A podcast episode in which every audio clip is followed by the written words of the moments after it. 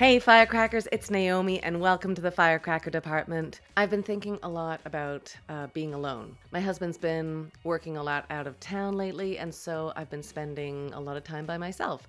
And that's not to say Firecracker Department isn't having constant Zoom calls about magical plates that we are spinning for you for the future, but I have been spending time on my own, and I really like it. I, you know, I like being social, and I also like being alone.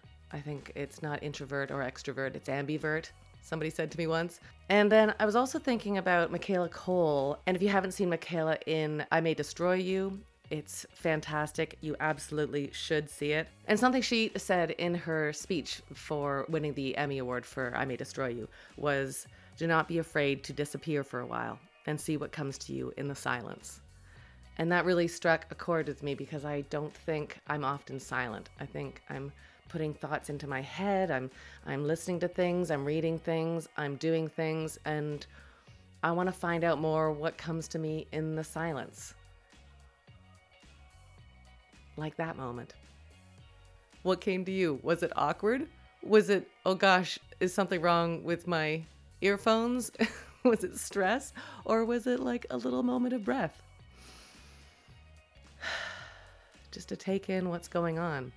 I'd love to hear what's coming to you in the silence. A lot of you know that my parents passed away in 2020, and that's been a journey unto itself. And for all of you who have dealt with grief, I'm sure you understand. Gosh, I think everybody's dealt with grief in one way or another. But another thing Michaela Coel said that really resonated with me is that sometimes pain is something to be grateful for. So in that silence, I'm trying to be grateful for the grief and the pain and knowing that maybe it's igniting something within me that I didn't have access to before as an artist and as a human being. Maybe it's making me more human, more compassionate. Uh, maybe it's making me stronger. I'm on that journey and I don't have any answers for you, but I think those are two things I'm really digesting in my mind. What happens in the silence, and how are we grateful for pain? What do you think about that? Drop me a line, firecrackerdepartment at gmail.com, or on our socials at firecrackerdept unless you're taking a break from socials, which I get. Take a moment, be silent, and then tell me what happened. I'm really curious. I mean, of course, that's why meditation is so important, and we all meditate differently. But what comes to you in the silence? For me, silence usually brings new ideas and reflection and acceptance and sometimes calmness, sometimes other emotions, but always something. So let me know. Let me know what comes to you in the silence. And again, if you haven't seen I May Destroy You, once you're finished with your silence, dive into that. Watch it, it's next level. Michaela Coel is next level. And then read articles from her because she is such a profound thinker and such a profound artist. It's truly inspiring what she's bringing to this community. And I'll share a couple of those articles on our Facebook group just so you have access to that. All right, let's get on with this week's episode. I'm very excited to share this voice, these stories with you. Our guest on the show today is a queer, trans feminine, Muslim playwright, performer, and workshop facilitator, beautiful soul, extraordinary human being. I could go on, Bilal Baig. Their first play, Acha Bacha, had its world premiere in 2018 and it has been published by Playwrights Canada Press. Bilal develops and facilitates workshops for youth in under resourced neighborhoods in Toronto at nonprofits such as Rivers of Hope, where they combat Islamophobia through the arts, and Story Planet, which focuses on creative writing and literacy. Extraordinary, extraordinary work this person is doing in our community. I really encourage you to look up Rivers of Hope and Story Planet. Great organizations. I could see and feel Bilal's heart light up when we were talking about these things. Like, it's one thing when artists are creating their project, and then you can see what happens when they create something with an organization. Gosh, you'll hear it in Bilal's voice when we're talking about it. It was like a virtual hug. You'll get it. I just want to hang around with Bilal. At the end of our conversation, I was like, just let me know what you're doing and how I can be part of it because they're extraordinary. Now, here's a little bit of something that's pretty exciting. Are you ready for this? Bilal makes Queerstory by becoming the first queer, trans feminine, South Asian, and Muslim performer in Canada to be cast in the lead role of a primetime TV series. And this is on the new groundbreaking CBC and HBO Max original series, Sort of, that is going to rock your world when you see it, honest to goodness. And wait, there's more. They are not only starring in this show, they're starring as one of the first non binary lead characters on a North American mainstream network TV series. I'm like throwing my hands up in the air right now at how extraordinary this person is. Bilal leads the creative charge as the executive producer, writer, lead performer, co creator on this amazing new show. Sort of follows a gender fluid millennial character named Sabi, who straddles various identities from sexy bartender at a queer bookstore slash bar because you can't just be a bar anymore. It's 2021. To the youngest child in a large Pakistani family, to the de facto parent of a downtown Toronto hipster family that they are a nanny at. I mean, Sabi, this character, does it all. This is a must see, must, must see coming of age story, which exposes the labels that, you know, we once poured ourselves into as not really applicable anymore. I'm really jazzed to not only share Bilal's voice, but their stories. And again, I really encourage you to support their work because this is 2021 stuff and I'm here for it all. All right, you'll see what I mean when you listen to Bilal. Here they are, my chat with Bilal Baig. I'd love to talk to you about your theater career and how you've been able to pull it into your TV career because this is your first TV show, right? Yes, yes. Kind of first Amazing. TV anything, really. Amazing. Amazing. So, do you do you find yourself tapping into your theater skills for your TV work? I find these two mediums so different, and yeah. the pace of them also is like something to really grapple with as somebody who spent five years working on one play and more years on another. And the thing that I'm finding does transcend is my fascination with characters and human mm. beings and them actually talking to each other and g- going for as much as possible like voices and dialogue that feels like it's grounded in some reality it, it, was something that i know that i really fell in love with early on and why i was like it's why i don't want to really write novels or even poems really okay. it's like i'm i'm in the business of dialogue like human beings talking to each other. And so mm-hmm. so it's a pretty simple thing but that's it's nice to have that to hold on to as i'm kind of navigating both both these worlds that otherwise feel very different to me. Were there were there challenges for you? Like i mean i know you and fab have worked together before so that was sort of like having your your buddy along the way but what, what kind of challenges did you face when you first started doing sort of?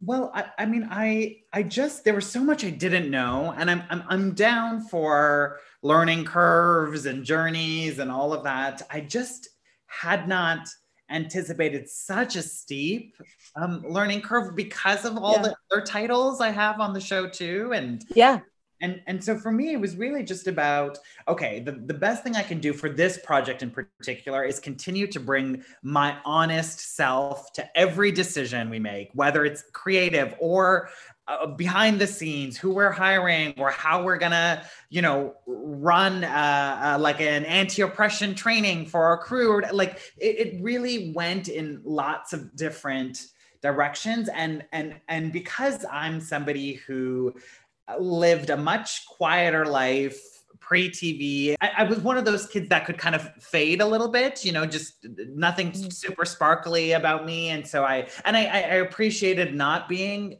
noticed for so long and not kind of engaging with teachers and peers really and a lot of that had to do with an epic shyness that i think i still hold. So so the challenge was just about actually trusting myself enough trusting my partners enough to know that they want mm-hmm. my brain and heart on every single decision.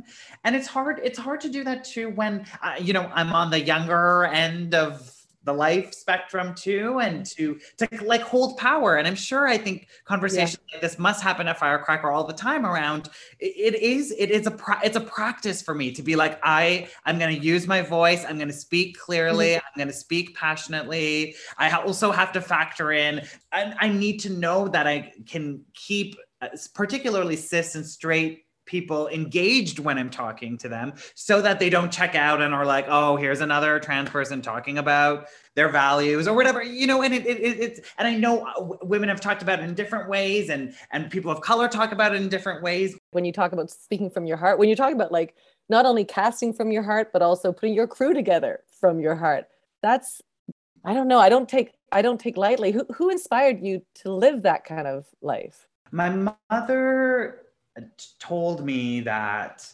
I'm never going to not be Muslim. Like that that is the foundation. And I know she was saying it out of fear, raising kids in the Western world and the ways in which we may get more corrupted here than we would if we grew up in Pakistan. But I don't know if that theory totally mm-hmm. checks out because you know people things happen everywhere all the time to all people but she gave me this it, it, wasn't a threat it wasn't a, um, a punishment or anything but it was a it, it, later on in my life i learned that it was a gift to be told mm-hmm. that this is something that you will always have with you forever and so that kind of laid this foundation. And then when I started to understand my own relationship to my queerness, my own relationship to my trans femininity, those things just started to build on top versus conflict with each other because mm-hmm. the foundation was so solid and it was literally like never going to change. Those were my mother's words. So there's something just about having received that as a kid from her and and not overthinking it but just believing it and then as my life happened it, i think I, to answer your question in the somewhat shorter way it's complicated too because my relationship with my mother is complicated but i can say that that that gift of of this is you are muslim that's not going to change mm-hmm. helped me to embrace all my other identities in that kind of secure, welcoming way versus, mm-hmm. oh gosh, I'm scared now. Uh, uh am I going to be more ostracized because I identify as this and that? And yeah, there's nothing you can do about that. Like that's such an interesting gift. And and just like for the record, I don't think anybody doesn't have complicated relationships with their parents. I think that's across the board too. But but what a gift it is to sort of go, okay, so that's the foundation. Now what can I do from there? As opposed to let me see if I can change being Muslim yeah. Because it's not possible. Yes, yes, exactly. Yeah. And so with that, like I'm not gonna change my transness. I'm not gonna change my queerness, you know? And and yeah. then then yeah, talk about authenticity. Like it kind of really helps inform all your choices after that point when you are able to really see every part of yourself and let it be you know? And there are other parts of me the, the messy part of me the, the the sad part of me you know? We have it all right?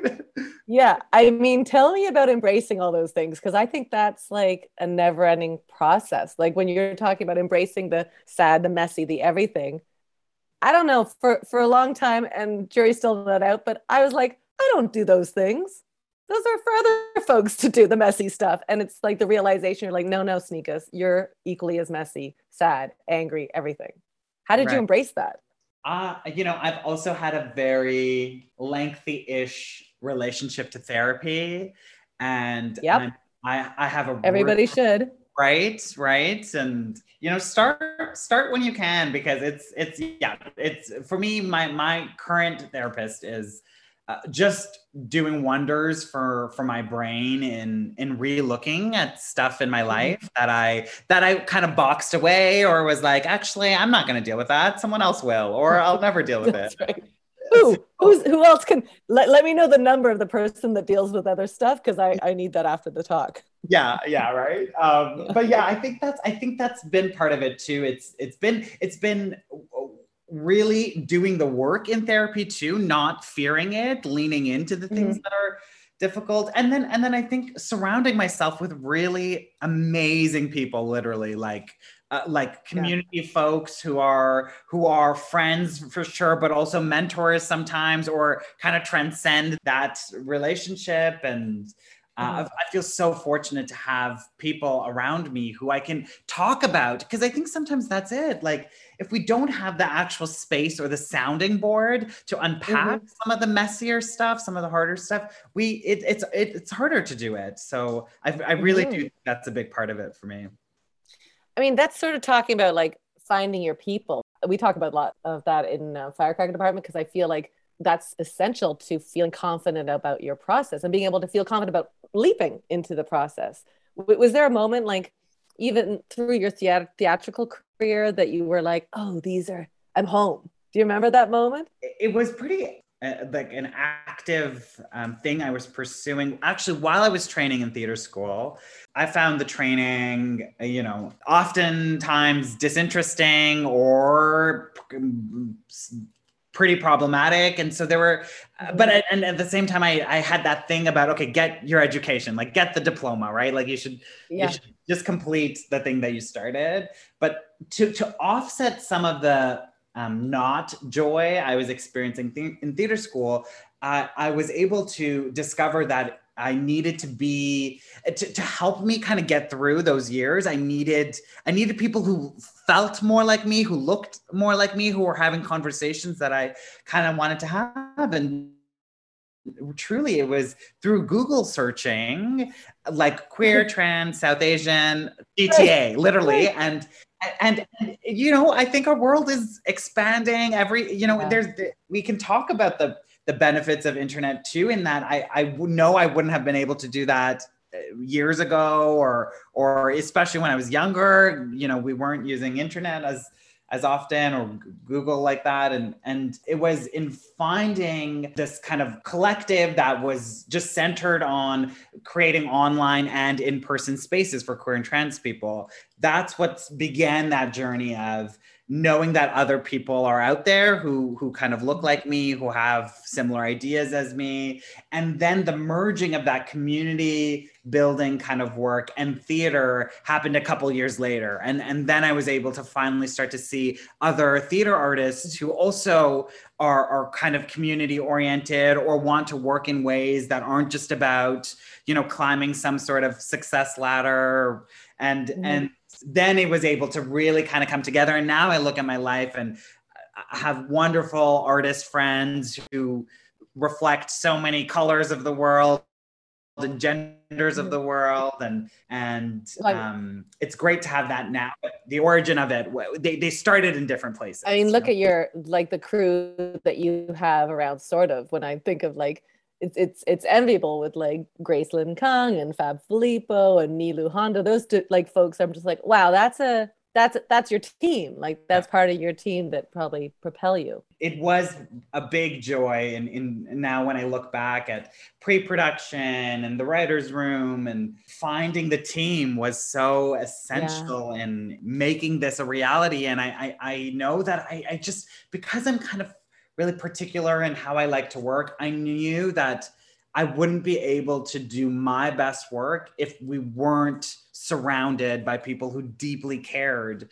about their job, coming to work every day mm-hmm. to work on something like this. And and I was holding out. I was like, okay, uh, yes, let's try our best to find this magical team. But I had my doubts yeah. for sure. And and then it was the experience of going to set every day and having people you could just, it's a, it's an energy thing. You just felt like it, shooting during a pandemic too people risking their lives to kind of come to work and and to be in service of this story. It's it's next level. Yeah i would also say like just watching your your journey with this kind of work and sort of but also before that like some people choose to be like oh i just want to be an actor I want to serve other people's story and I'll tell my story through my acting. But you chose to be like, no, I'm going to actually write my story. I'm going to create plays. Talk to me about the, the that choice. So the, the truth is, if I could never act again, I think that I'd be happy. Really? Yeah. No. It's, yeah, it's tough for me. I don't it's, see it. I don't see it. I see that you love what you're doing. I always loved writing as a kid. I knew yeah. that I wanted to tell stories. I was always kind of in my own world, imagining things and kind of really checked out of school and really in a dreamy state for like many years yeah. and knew that that meant that I had, I wanted to tell stories. And mm-hmm. um, I, I tried to get into creative writing schools and I got rejected from all of them. And then. Suckers. right? Right.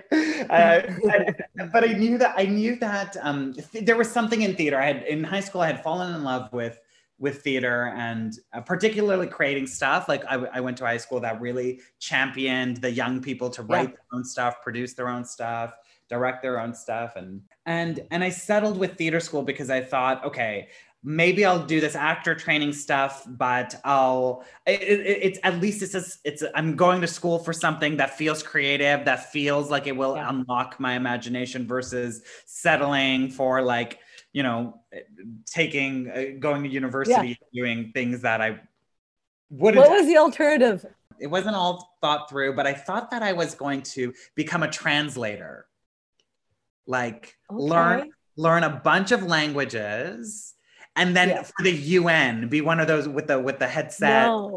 Yeah, yeah, yeah. And, and translating everything. but really, didn't you didn't you just want the cool headset? That was all part of it. Well, totally. That's why. That's why I'm like, think it through because I, my I lost French completely. I I studied it all through high school, and I was actually in France recently for, to to promote sort of, and I could not hold a conversation for the life of me. And so I don't know that I actually have the brain to to, to hold all the languages, but yes, the headset the headset was was a big part of it for me. So it's complicated. Yeah, okay. because my relationship to uh, visibility is complicated, and so that's where that when i'm when i'm in the zone and and in a scene i'm i'll do anything under the sun and it feels again like part of me is being worked and morphed and and um, the muscle is kind of being activated the thing that makes it so hard for me is is the posters and the billboards and the okay. the, the recognition and the the po- potentially being pointed at and talked about or like all of that stuff actually can sometimes make my skin really crawl. And and so mm-hmm. then it just makes it a an interesting experience you know because i wouldn't give it up because i love being the vessel for some of these stories. But it emotionally there is there is a cost for me and i recognize that and i'll like work my way through it. But it, it's why it's challenging. It's it's it's tough for me. Yeah yeah why do you think that is though? Like you know you were you had an imagination that put you forefront. Like when you say that you were shy i'm like i don't i mean i believe you because i believe you but i don't see it. Like you're so vivacious. But what do you think it is that makes your skin crawl for having that kind of attention? I, I grew up in a household with three other siblings who couldn't be the like just uh, talk about vivacious, right? Like opinionated, asking for things, asking for attention, yelling, screaming, and and I'm the third of of four kids, and it that I, I part of me feels like just didn't come into this mm-hmm. world wired that way. I I saw how my parents had to kind of deal with my other siblings, and when I was able to be quiet and and uh, more observant and not noticed, it really felt recharging for me. Actually, like I felt mm-hmm. like I could get through a school day if it if if a teacher didn't ask me a question or didn't pick on me to answer something, you know. And then I and then I think I don't know what came first, the chicken or the egg, but in terms of being visibly trans and existing in in the world choosing to wear the things i do and present my gender in the ways that i do there were a number of years that was it was really difficult. I, I know what it feels like to be looked at and to really be looked at and sometimes laughed at and sometimes a lot of times pointed at and and that was all before tv stuff you know? And, right, and so right so it just it just it, it was really uncomfortable and sometimes it'd be hard for me to just leave my apartment you know because i i know what a day could look like for me um, if I if I wanted to express myself in the ways that I wanted to, and I did want that for myself. I, again, having that experience of not feeling like I needed to hide my transness or reconcile it, or like it just. Mm-hmm. I was like, I'm good to express this. Is the world ready to hold me as I express it? And and and and I think that working on sort of as has amplified all of that. And I, I knew that too. I didn't go into this being like, oh, I hope no one will notice me. Like, I, I, I, know what I signed up for. And again, that was, yeah. th- there's been a lot of personal, emotional work in, in kind of preparing myself. Yeah, you sort of take it for granted sometimes that you're like, well, I'm just going to put this out there. And then you forget about like the publicity machine that is needed to support the work that's out there. And that sometimes takes takes its toll. So are you able to find like those silent moments? Like I think Michaela Coel's speech, did you hear her um, speak yeah. about at the Emmys the other day and yeah. saying like finding the silence? And yeah. that really resonated for me. I don't know about you, but are you able to find silence or are you just sort of giving into where sort of is taking you right now? Of course, I like to work. I and and and I know that work is important and it, it clearly fulfills me, but so does rest and pleasure. And you know, I'm a bit I I, I like to like escape when I can. And last weekend I was in Portland, Ontario at a friend's kind of cabin and so was on the water yeah. and and went walked through the trees at like midnight and it was like super mm. scary but but quiet and and and and and silent and recharging you know so i i do mm. I really value that and whenever i can i try to make it happen for myself can you give me a little snapshot like i feel i want a little snapshot of where your mind used to go as a kid like when you did your storytelling or your writing do you, mm. do you have like a, a world that you build yeah, I, I actually, you know, uh, uh, when we were really young, we, oh my gosh, I can't believe I'm saying this, but I'm totally going to say it. Myself and my two of my siblings, we would, we created like a civilization, basically. Yeah, I love this so much because I had a world that lived in a cul de sac like we like our civilization was on the circle so tell me about your civilization well our civilization they were called paper people and so we would draw them oh. out they were they were all about 12 centimeters i still remember 12 centimeters and you would draw yeah. them you know draw what they're wearing and then color them in, then cut them out, cut the shape out, then flip them over and color in their back. Like, so if there's long hair at the back or if oh, the yeah. top that they're wearing mm-hmm. is cut out at the back or like whatever you know and then we would each make about 20 25 of these people and then yeah. it was me and my two siblings so about 60ish people in this in this civilization and then they'd all go to school but they'd also have relationships and they'd cheat on each other and they, they'd have friend breakups and it, it was like this social examination of popularity. And i think it yeah. was because me and my siblings were responding to what we were observing at school. And then we're like feeding it into a a civilization that wasn't our current reality but but it was our place to dream and mix up like oh what if the dorky brown kid is actually becomes the most popular kid in school you know? What would that do to the social dynamics oh my god that's so exciting and i want to see that animation. Yeah hey you know because it's it's actually quite you know the paper people like can't really move their legs and but there's something about that if they became animated something yes.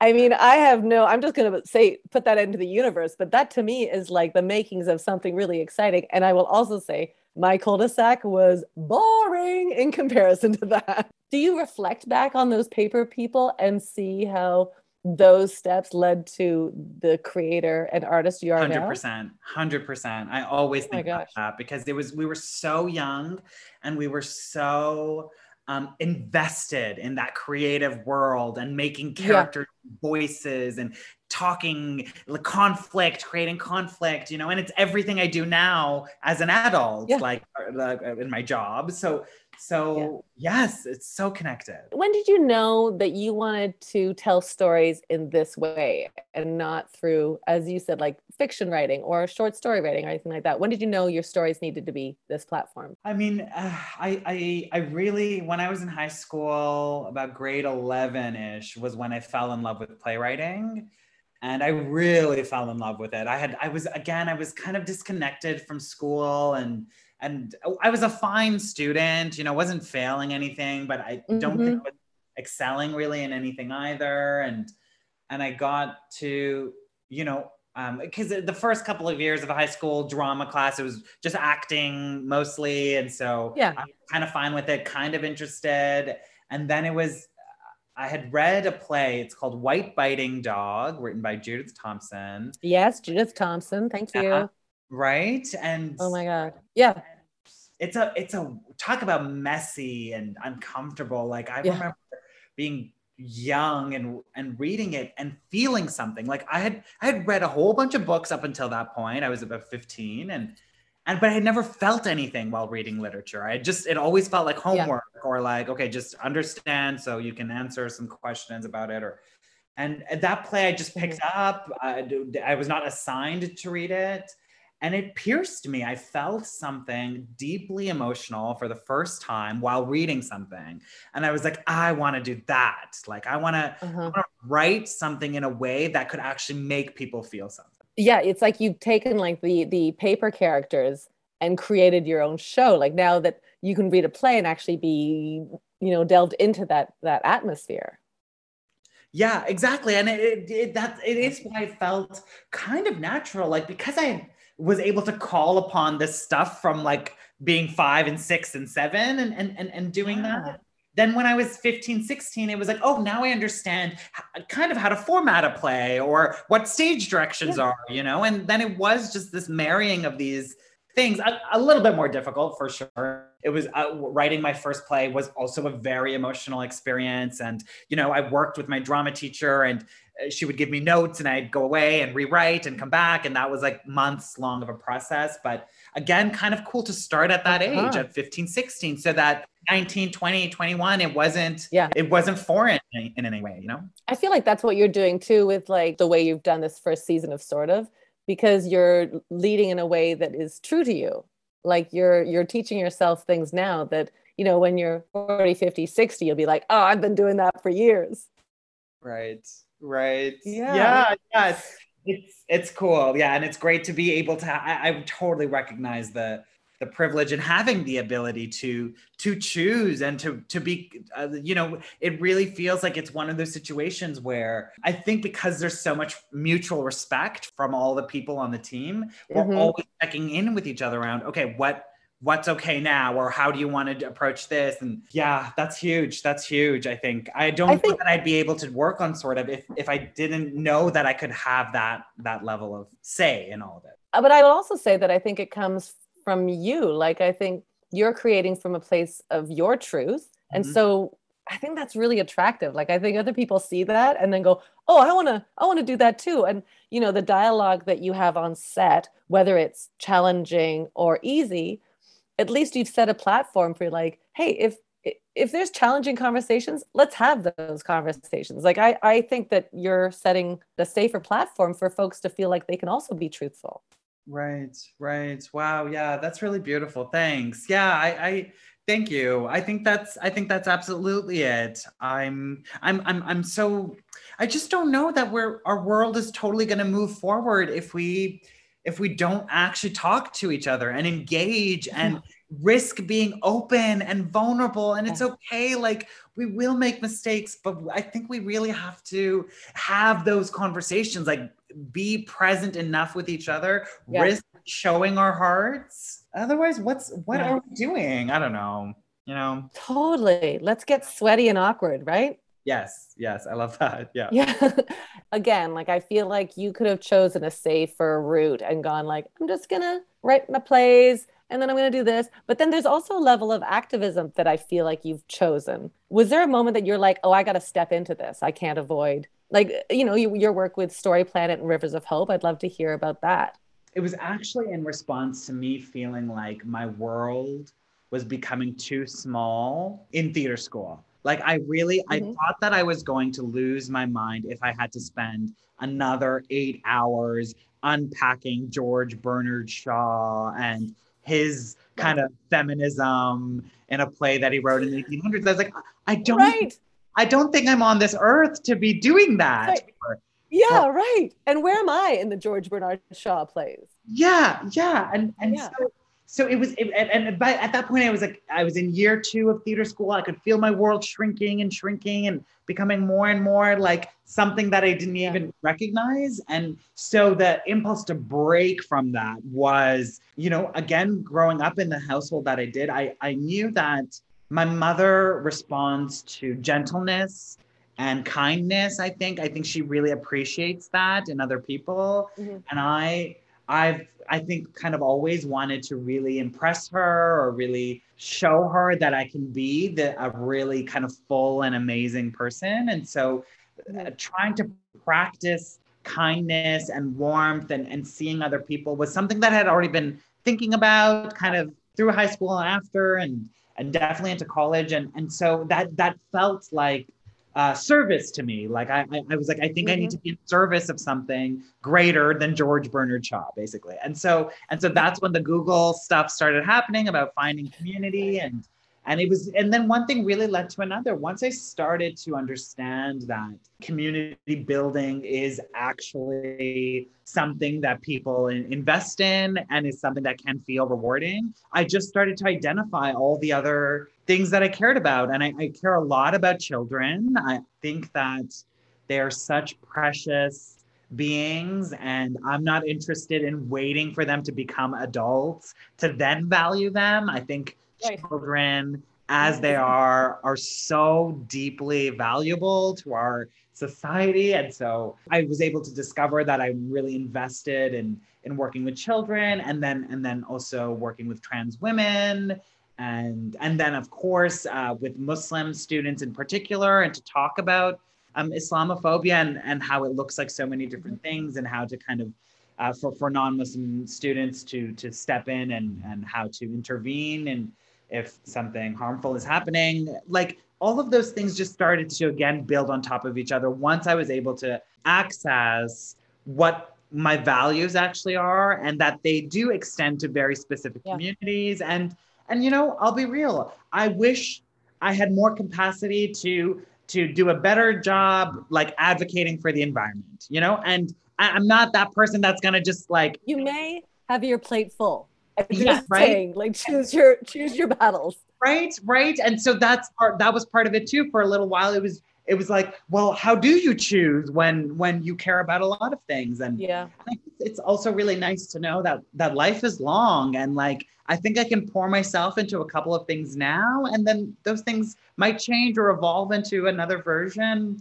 later on. And so that feels cool. Like that actually feels freeing you know? I, I i want that to be part of this discourse around activism and and like h- how do you do it if you're so busy or you're you're too tired? Like all of that i think is absolutely valid. And and my approach so far has been really identifying that i do receive joy from doing this work. Very specific kind of joy that i don't get from writing plays, creating television, and that I need to follow mm. that joy and not deny it or not not be scared by it. You know, and it's also challenging work. It's so challenging working with co- communities who who are vulnerable, you know. How's your patience? Cuz I feel like you know that there's a lot to do. Yeah. And I love what you just said which is like because this hits my heart was that you know some things feed that part of my joy and other things feel feed that part of my joy you know as an actor i get so much joy from being able to do comedy but it's a so different joy than i get to do with firecracker department. So yeah. how's your patience with trying to get it all done in a lifetime? Yeah I, I definitely identify as a pretty patient person again with the mm-hmm communities I work with in, in particular, you know, getting a child to sit down and write a story, you kind of need every patience in the world for yes. that. You know, uh, the, the trans women I work with, they'll show up like an hour and a half late to our rehearsal. Right. You know? So, so like, I, I get it. I get it. Right. Like, you know, I, I love patience. I love that word. I think it's a, again, it's a practice, you know, I have to practice daily, being patient. Okay, I'm, I'm a little bit worried about the state of the world and and climate for sure. I feel like I can say this to myself. I have enough time to do all the things that I want to do. Like I, I just hold on to that belief. It may not be true. I, I don't know. I don't have total control of what will happen to me in my life. I, I guess that's something connected to faith too, because because I I believe in a higher power. I think I think they're up there being like yeah whatever whatever i've got mapped out for you is is going to happen you know? So mm-hmm. there's, there's, a relief yeah. in that too. It's like i can't also totally control everything i'm going to do every minute of my life. Yeah. yeah i have that sort of notion of like i'm not going to be able to do everything i want to do. Like i'm i have to take a break and like not push so hard because I, my patience is not good. Like i'm like oh i want to do it now. Let's get it done as opposed to it'll get done when it's supposed to get done. Uh-huh. I found with playwriting that was patient yeah. central. Like that was just is that that's an experience no, you haven't. I'm a horrible writer. Okay. No, I'm a horrible writer because I want to just do a draft and be like, that's good to go, right? We're finished. and then the second, third, fourth, 20th draft, I'm like, oh no, oh no. So I'm not good with that. I have patience more with people, I think, but not with my myself. Right, right. Yeah. Yeah. So I get that somebody turning up for an, an, a rehearsal an hour and a half late. I'm like, you know what? I get it. Things happen, life goes on. And then there's part of me that's like, but we got so much to do. There's so much to do in the world with the um with the story planet can you tell me a little bit about working with the kids because i'd love to hear like i don't know maybe there was a success story when you were like a victory that made you want to keep going with that kind of work oh yeah yeah i you know because what's so magical about that organization is we really we really try to offer a non-traditional creative experience. That's the kind of like mission statement language stuff but what it actually manifests in is is allowing the child to lead the creative process 100% of the time so that we've got our goals as workshop facilitators. We know we'd like every child to have a, a, a, short story kind of written so that it can we can then take it away and we publish it. We have a bookmaking machine and we get a professional artist it. the cover, and then every student gets a book with their story and their il- illustration in it. And so. Oh. Right, right, like so good, so pure, and so like build confidence building like to see your name and going oh i wrote that? That's yeah. oh you're what a gem. Right? Yeah. right? So so the tangibles already are so so extraordinary. And then what i really really fell in love with was was our approach which is if a child um, just wants to talk about their weekend or wants to run around for 10 minutes and then write or wants to draw first or roll on the floor like we just do it. We follow their lead. And so I've, I, my, the most beautiful experiences have been working with the Shire kids who, who already feel mm-hmm. like their voices don't matter or aren't valuable yeah. and to, to spend time sitting with them and in that and not, not uh, erasing that reality for them. Cause if that's what they feel, that is absolutely what they feel. But yeah. we, have the language to engage with that in a way that wouldn't reinforce that. I think it's a harmful idea that a young person a, a seven year old already feels that their voice isn't valuable. But but to sit with it listen to it ask questions and and see how we can actually transform that moment. And we do that with multiple children in multiple classrooms over and over and over again you know I love that so much. You know what? We should all probably roll around on the floor a little bit before we start writing. I think that might help us. Oh my God. Yes. What I've learned from those kids too. Oh my God. There's such a freedom too. There's no uh, yeah. Uh, reasons for why they want to craft a story in the certain way. They just, they're literally following their intuition, which is a beautiful thing to witness. Mm-hmm. Oh my gosh. That makes me so hopeful. because I feel like people like you, if you're like guiding those little brains and hearts, then there's hope for like future artists. That's totally part of it for me. You know, I, I again, I can't control what any of these people choose to do with their lives. But the hope is that if somebody at that age came into your world and said, I'd love to hear your voice, I'd love for you to express yourself however you want, that could just make a a pretty big difference, I, I believe. I mean, now, even like after childhood, even as an adult, somebody sitting down going, I think you have something valuable to say, because everybody does. So I know you um you were a nanny for a short time and I know your character in sort of as a nanny and I love I love that connection. I also love watching you with those two kids. That's ah. really magical. Oh yay. Yeah. Oh. So fun and just so real too, right? Like you just, you know, my the the thing I hate is when people like talk down to kids and like you just have such real conversations with them. When you were developing those characters with Fab, was that you bringing that to the table going, "Well, I was a nanny. I think this would really suit this character?" Well, the, the yeah, the nanny thing, we just found it so funny. Like I remember telling Fab that I was a yeah. nanny for 8 months and we were like that image in and of itself, like, and I, and it was in, it was kind of in that, um, Roncesvalles kind of area. And so the, the homes are nicer. And it was me, you know, with two young children. And there was just something so disruptive about it too, like a body like mine, taking care of kids in that kind of space. And Um, and then it, yeah, so funny, honestly. And and and then I, I kind of revealed that I wasn't an amazing nanny. Like I didn't, there was a lot of things that I think right. I could have done better. But the one thing that I, I felt really good about was again seeing the children that I was working with as their present full selves and not expecting them, not engage, not waiting to engage with them until they're quote unquote smarter or like that. I would how I mm-hmm. kind of talk to my friends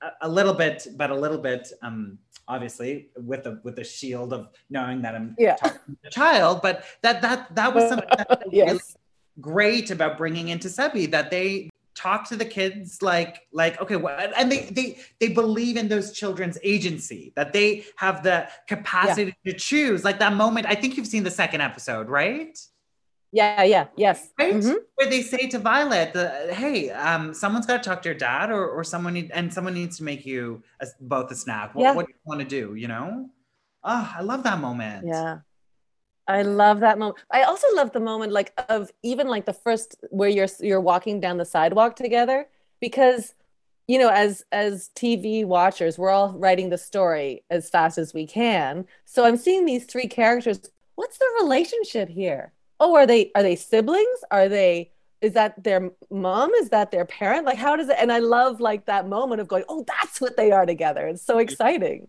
Yeah, cool, cool, cool. Um, Bilal, I just, I'm just so happy. I'm so happy speaking with you. Uh, I don't want it to end, but I also don't want to hold the world's record for the longest podcast.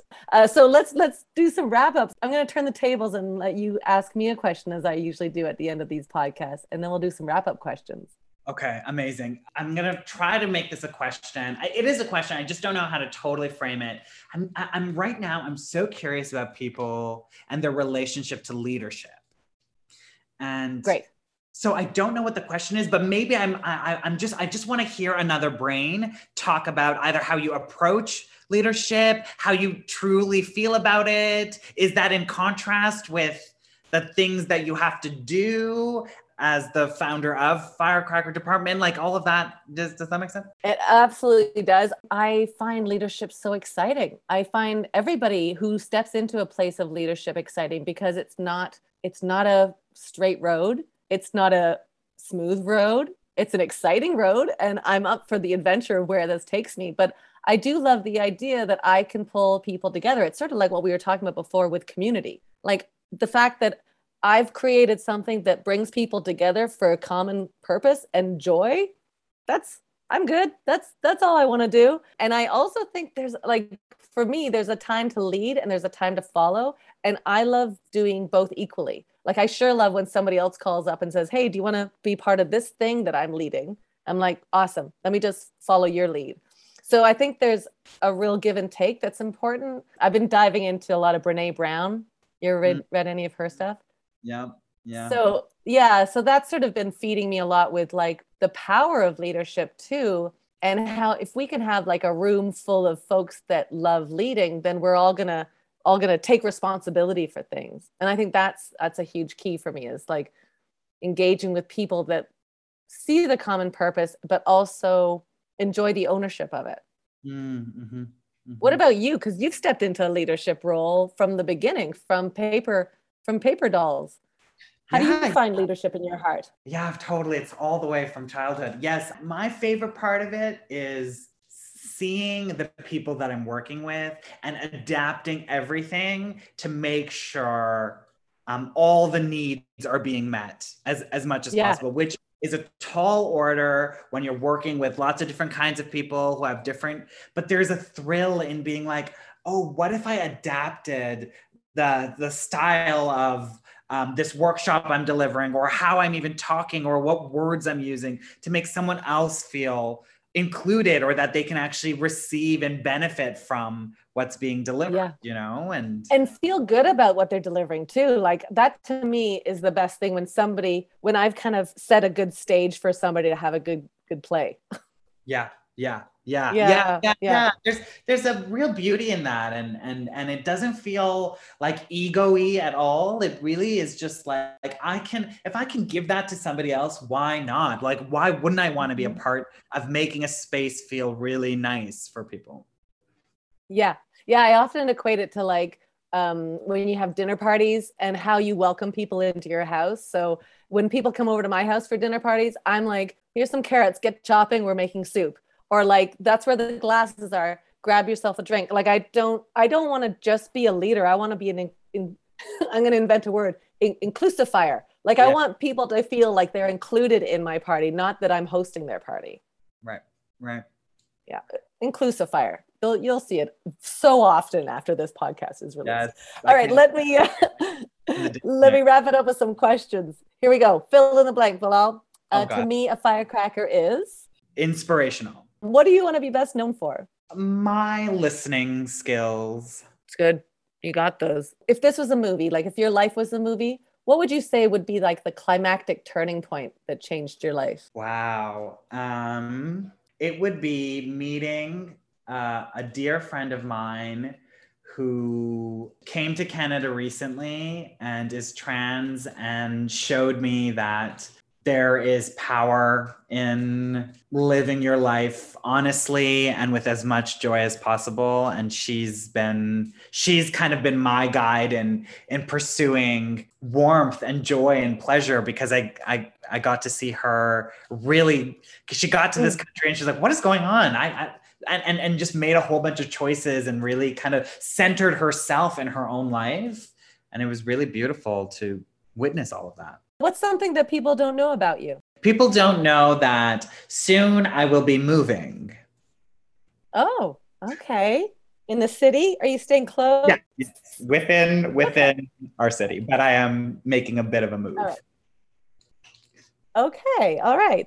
I mean, all moves are a shakeup, whether it's a big move or a small move, it's a shakeup. So, what has been your favorite mistake and what did you learn from it?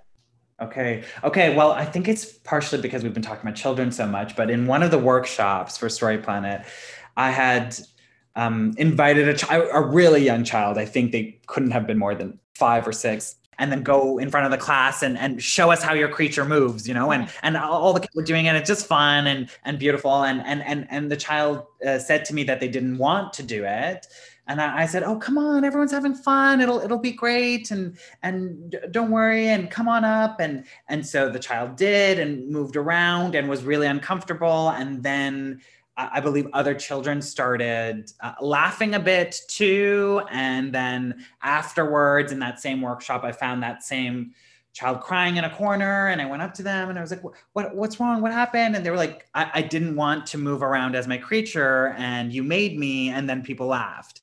And then i took it a step further and and denied that person's truth and said oh, well they weren't laughing at you they were laughing with you and it was so false and it was and a child can read all of that bullshit you know? Mm-hmm. and it destroyed me afterwards when the workshop ended and we always do a debrief. And then what i learned from it was to never do that again to, mm-hmm. to really respond to somebody's body cues you know? They made it pretty clear that they didn't want to do it and i i didn't listen to that and i pushed further. Then i lied to them you know and i was like okay i can't do that ever again. And and and it it also wasn't a, a, it was just a real opportunity to learn and grow and and to continue to bring that awareness to to all of my work. But it, it it's pretty significant because i it was earlier on when i was facilitating and it was a new experience for me and i hadn't made a child cry before and it it really was not good, you know? No.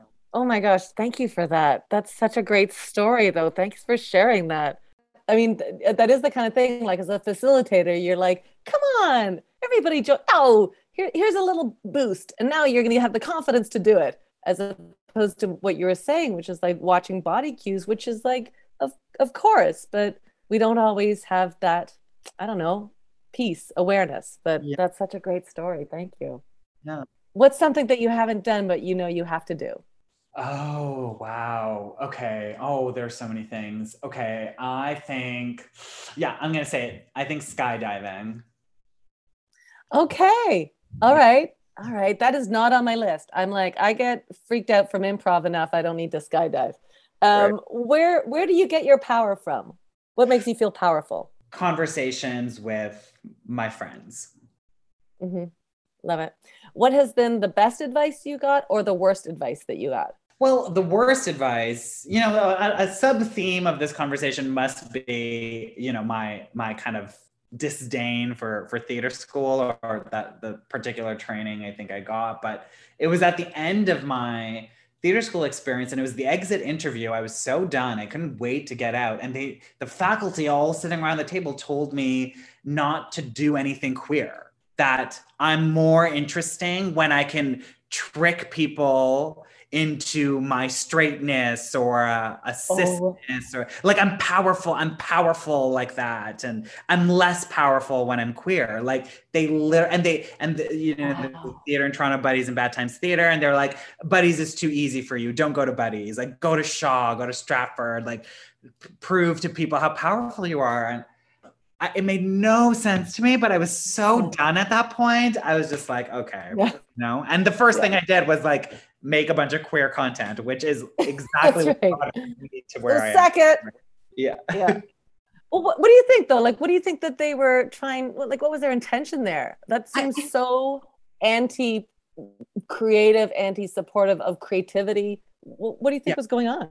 I think that they, they, I think you know, I think it was a, it was a, it was kind of hate on both sides. I think they didn't really like me as a student because they started to realize I I liked my political voice. I liked to bring mm-hmm. up issues in how we were working or how to be not as racist as we're building like a show together or something you know right. and, and and and i think they started to observe that oh, okay here's this person kind of transforming into a super like queer political kind of like activist person and i think they were afraid that that if I went too far down that path, I would be more disconnected from my artistic voice. You know, they really believed I have the capacity to transform. And so they they mm-hmm. noticed over the three years that I, I played a variety of roles and that that I was, I think, mostly believable in all of those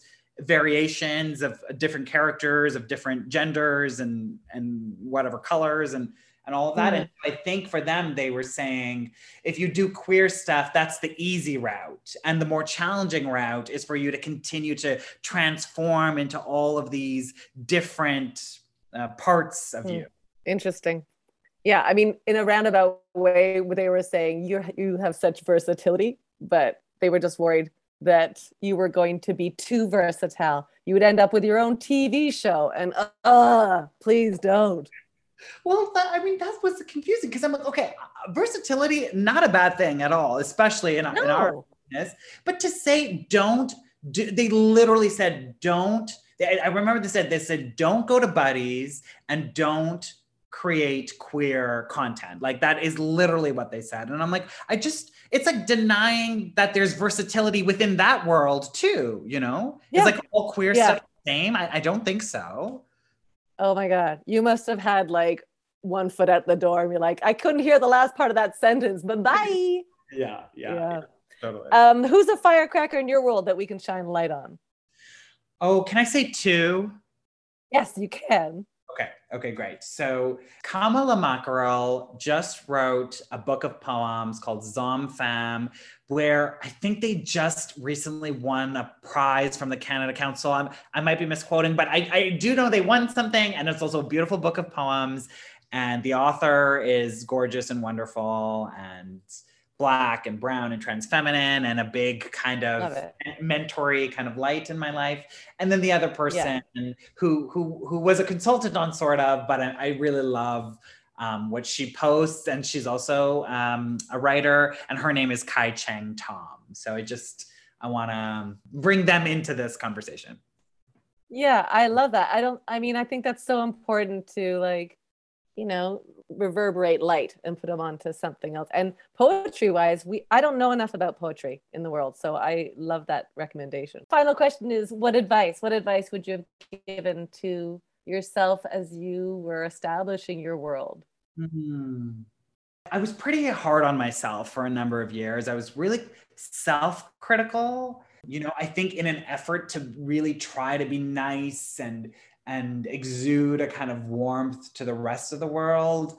I, guess in a twisted way to balance that, I was really kind of harsh to myself. And anytime I'd slip up or you know did something or didn't didn't follow through with something, I'd get really mad at myself. And I, I, I journal a lot, and so I'd I'd kind of journal really angry notes to myself. And I think I would encourage uh, myself and maybe anybody else who finds that they have a tendency to be really critical to it's that thing of like how would i approach this situation if it wasn't me if i, if I was speaking mm-hmm. to a mm-hmm. child or speaking to a friend or or uh, uh, somebody who i really love and value like i wouldn't be that harsh so i think that mm-hmm. i think that would be it for me I, I i loved what i was doing for so many years but i was um, what's changed is i'm less mean to myself now and i wish i mm-hmm was a little less mean to myself uh, a couple of years ago, you know? Yeah, I think it's a line though, don't you think? Like, of,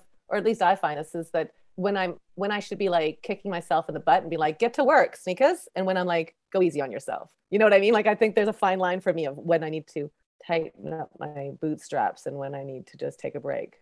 Yeah.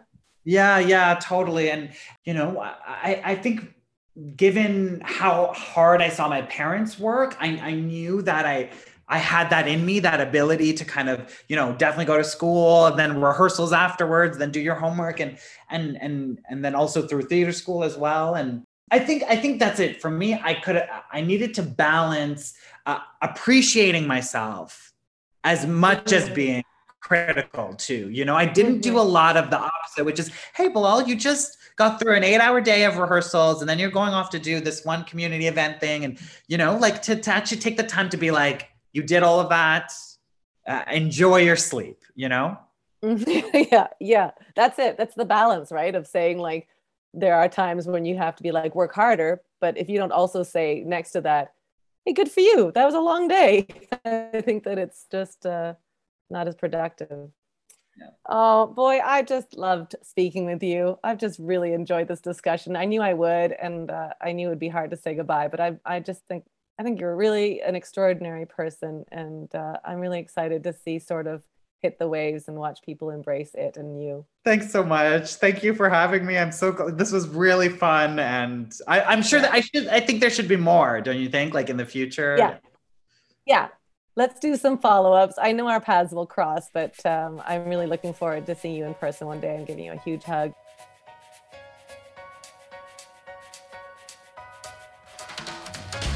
I just loved it. I just love, I mean, I could listen to this again and again. I usually listen to these episodes a couple times but this one, I could have this on repeat for a while. And I loved their story about talking to that kid about getting involved and talking to kids, you know, like as kids too. Like let them just be kids. And the relationship that Sabi has with the kids and sort of is extraordinary.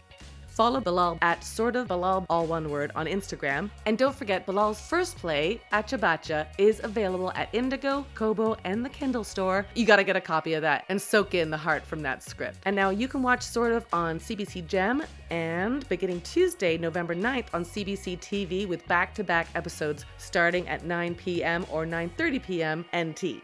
Let's carry on the discussions that these voices are starting in these episodes. What did you think about Bilal's story? What did you think about their voice? What resonated with you in this episode?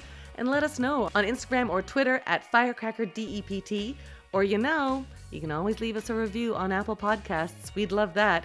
And we want to hear from you. We want it to reverberate into our socials too, because there's a lot to talk about, and I can't wait to hear what you have to say. Head over to our website at firecrackerdepartment.com and subscribe to our newsletter to have the inside track on upcoming events, mentorship workshops, script readings, upcoming podcast guests, and so much more.